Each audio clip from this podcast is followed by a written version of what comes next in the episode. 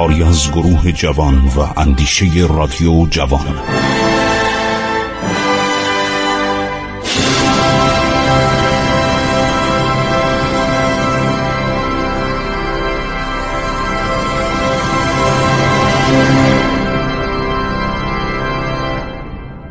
بسم الله الرحمن الرحیم. با سلام و عرض ادب خدمت شما شنوندگان عزیز رادیو جوان. من خسرو معتزد هستم. با شما صحبت می کنم از حوادث آغاز قرن هفتم میلادی. آخرین سالهای حکومت و سلطنت سلسله 425 ساله ساسانیان. و هم میره به سرزمین دیلم. پناهنده میشه به پادشاهان محلی دیلم که اینها روابط تقریبا سردی داشتن با ساسانیان. سرباز میفرستادن. در ارتش ساسانی میجنگیدن. ما در خیلی از حوادث بزرگ جای پای دیالمه رو می‌بینیم دیلمیان. یعنی سرزمین کوهستانی جنوب گیلان و مازندران که بهش بودن تپورستان یا تبرستان. وستام خانواده خودشو از بهمن پسر اسپنجیاز می‌دانست. از خاندان ساسانیان میگو ما کهنتر و شایسته تریم در پایان عهد اشکانیان خانواده ساسان و نیاکان بستام با یکدیگر خیشاوندان نزدیک و برای پادشاهی همکار یا رقیب بودند.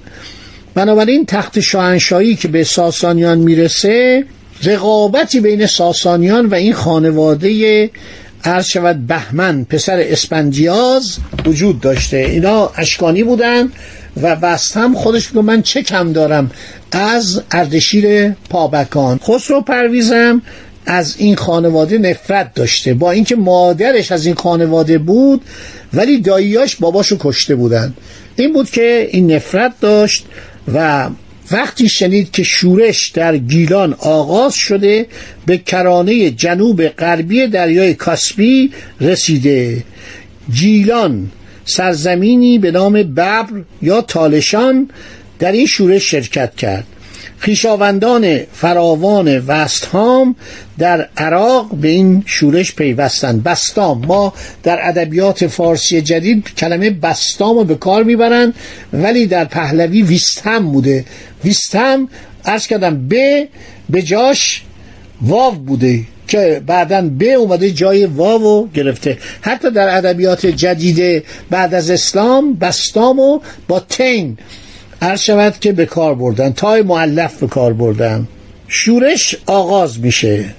غیر از سپاهیان اسفاران ایرانی که در بازگشت از سرزمین ترکان در دیلم ماندگار شده بودند و سپاهیان دیلم و گیلان و سایر مردم کرانه های دریای کاسبی یعنی دریای خزر و خیشاوندان بندوی و وستهام توده انبوی از بیکاران شهرهای ری و کشوین کشوین کجاست؟ قزوین.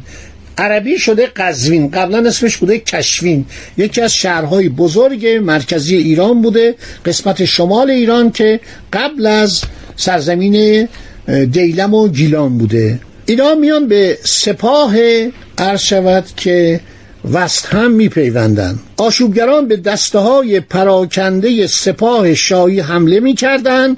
آنها را جدا جدا منهدم می‌کردند. در شهر ری در یک جنگی اتفاق میفته خب ارتش خسرو پرویز هم قوی بوده پیل داشته منجنیق داشته و ضمنا مستشارای رومی بودن نارسیس استراتکوس سپه بود ارمنی بوده خیلی هم شجاع. این در خدمت عرض شود که خسرو پرویز بوده. این تا زمانی که بین ایران و روم جنگ شد اینا در خدمت ایران بودن. این هزار سرباز که اول چهل هزار بودن چهل هزار سرباز رومی بودن بعد اینا رو مرخص کردن. هزار تا در گارد سلطنتی عرض شود که حضور داشتن. این مستشاران ارتش بودن بلد بودن چه کار کنن منجنیق و شود که آتش انداز و رفتن و نیروهای بستام رو مغلوب کردن. بستام فرار می‌کنه به دیلم. سپس فرار می‌کنه به خراسان پارت که اونجا فرمان روا بود. عرض کردم که ایشون از پهبد و استاندار اونجا بود. در سرکوبی بستام سپاه ارمنی به طرفداری از خسرو پرویز می جنگید برخی از آنان سپس به شورشیان پیوستند. جالبا سپاهیان ارمنی رومی که در ارتش بودن خب اینا بستامو میشناختن بهرام چومی رو میشناختن ادی از اینا ناراضی بودن رفتن به سپاه بستام پیوستن بستام پس از تقویت خود با هنگ های تازه‌ای که در بیان آنها سپاهیان عرض شود شوک و پریوک دو شاهک کوشانی تابع فرمانروای ایرانی خراسان بودند. با ارتشی که شماره افرادش به یکصد هزار تن می‌رسید به تبرستان بازگشت تا اینکه به پایتخت برود و بر تخت بنشیند. این نیروهای کوشانی رو من یاد کردم. کوشان در افغانستان کنونی قسمتی از خراسان بزرگ ایران بوده زمان ساسانیان. شوک و پریوک. این دوتا پادشاه کوشانی بودن. اینا تحت فرمان روایی اسپهبد خراسان بودن و اومدن سپاه آوردن. در سالهایی که افغانستان اشغال بود به وسیله ارتش شوروی باستانشناسان روسی فرصتی پیدا کردند در آثار تاریخی و باستانی افغانستان مطالعه کردند من به یاد دارم و فکر کنم در آرشیو کتاب ها و مطبوعات من موجود باشه. یک شماره مجله نشنل جیوگرافی در این مجله اکتشافات سرزمین کوشانیان رو چاپ کرده بودند. چقدر طلا چقدر جواهر چقدر اشیاء عالی. واقعا چشم خیره می‌شد. مجله رنگی کاغذ گلاسه و این اشیا و لباس ها چقدر قشنگ. اومده بودن نقاشان مجله لباس ها رو بر اساس البسه ای که در بدن استخانه های مردگان آن زمان بود بازسازی کرده بودن. عین ایرانی ها عین لباس های ایرانی همون تاج و همون کلاه و همون کلاه نمدی و بزرگان تاج های خیلی قشنگ طلایی و چقدر طلا نقره. من نفهمیدم اینا چی شد. در این جریانات طالبان مقداری از اینا قارت شد مقداری به بوزه های اروپا انتقال یافت مقداری روسا بردن و تمام این گنجینه از بین رفت. وقتی یک کشور بدبختی اشغال میشه مثل عراق تمام موزهاش غارت کردن بردن. حالا دارن یک یکی پیدا می‌کنن از آمریکا و از انگلستان و از دست کلکسیونرها برمیگردونن. بنابراین کوشانیان ایرانی بودن و درست مثل ایرانی ها لباس میپوشتن و خیلی هم ثروتمند بودن. طلا و نقره خیلی زیاد بود. من واقعا این طلاها رو که دیدم این عکسای رنگی رو دیدم تعجب کردم از ثروت اینها.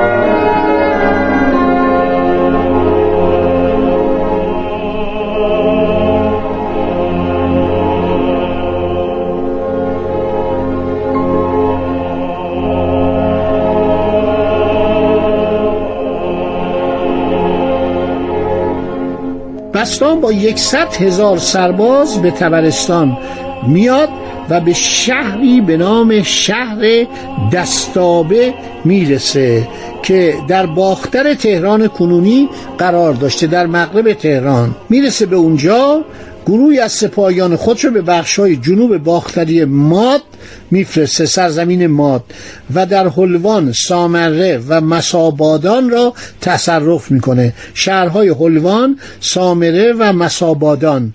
اینا رو ما اسمشون نمی‌تونیم. الان ببینیم مسابادان کجاست. معمورین گردآوری از سوی خسرو پرویز که خراج یا خراج گردآوری می‌کردن گریختن دهقانان در دشها و قله های کوها پناه گزیدند پیشرفت بعدی دشمن متوقف شد. اوضاع برای خسرو پرویز بسیار خطرناک بود. عنوان خسرو پرویز این بود خسرو اپرویز پادشاه دوم. خسرو دوم بهش می‌گفتن. خسرو اول انوشیروان بود. در اثر دینوری که بیش از دیگر آثار سنت های مؤلفین ایرانی رو در خودش نگه داشته آورده شده که خسرو پرویز کوتاه میاد. خسرو پرویز پیشنهاد می‌کنه میگه آقا ما اشتباه کردیم و عرض شود که من از رهبری شورش تو دست بکش من دوباره تو رو مقامت رو بهت میدم. برو همون خراسان زندگی کن. خسرو پرویز خیلی آدم مهیلی بود. دو دوزه باز بود مزور بود. وقتی ضعیف می‌شد از در دوستی و آشتی و خواهش برمیومد گفت از غم برادرت زیاد قصه نخور از قتل برادرت. من جبران می‌کنم. من تمام جیهش رو بهت میدم و از تو عرض شود. راضی هم تو مشکلی با من نداشتی. مشکل برادرت داشت که به من توهین می‌کرد و می‌گفت خرج نکن. منو مثل یه بچه تصور می‌کرد. تو بسیار آدم خوبی هستی سپه بودی تو بودی که زندان رو عرض شود که گشودی. تو بودی که اومدی به کمک ما کودتا کردی. علیه پدرم من اینا رو فراموش نکردم. فکر نکن من اینقدر آدم فراموش کاریم البته مورخی میگن دروغ بود. این می‌خواست یک وقفه ایجاد بشه که مذاکرات همینطور جلو بره تا بتونه سپاهیان خودشو تجهیز کنه. سه سپاه تجهیز می‌کنه. شاپور پسر ابرکان فرمانده سپاه اول. نخویرگان یا نخارجان. به قول عربان نخارجان نخویرگان این همه کاره بودا. تو دستگاه خسرو پرویز رئیس تشریفاتش بوده وزیر دربارش بوده اسپه بودم بوده. این آدم بوده خیلی چاپلوس. بعدا می‌بینیم که چه کارهایی برای خسرو پرویز می‌کرد. در مسائل خصوصی و از این مسائل خیلی آقای نخویرگان به صلاح ید طولایی داشته. فرمانده سوم سپاه سوم هرمز گرابزین بوده یا خرابزین. همون که رفت بهرام چوبین رو به کشتن داد. اینا حرکت می‌کنن بعد یک رؤسای نگهبانان و گذرگاه های کوهستانی رو فرمانی خسرو پرویز براشون میفرسته و میگه شما عرض شود که آماده باشید برای مقاومت در مقابل این ویستام یا بستام شورشگر خائن و یاقی. این خیلی جالب. این تاریخ واقعا همش تو طول زمانها تکرار میشه. سپاه خسرو دوم در کالوس. کالوس کجاست؟ باید چالوس باشه. چون اعراب که رو تبدیل به چه می‌کردن؟ این باید چالوس باشه. یعنی این سربازا رسیده بودن به اونجا. و سربازا اونجا مستقر میشن. خسرو در رأس سپاهی پنجاه هزار نفره به راه میفته و حرکت می‌کنه. بعد اینا میرن به طرف بالا بعد سپاهیان متفرق میشن. گویا یک قسمت از سربازان وستهام همدان رو گرفته بودن. اینا میرن همدان رو می‌گیرن. عرض شود که وستهام با همه سپاه خود به طرف خسرو میره. دو دشمن در جنگ به یکدیگر می‌رسن. جنگ سرنوشت تلفات سنگینی میدن و رهبر شورش خیانتکارانه کشته میشه اوضاع دگرگون میشه و سپاهیانش عقب نشینی می‌کنن. خب چطور کشته میشه ناجوان مردانه؟ که اینو داشته باشید تا برنامه آینده باقی ماجرا رو بگم. خدا نگهدار شما. روز خوشی داشته باشید.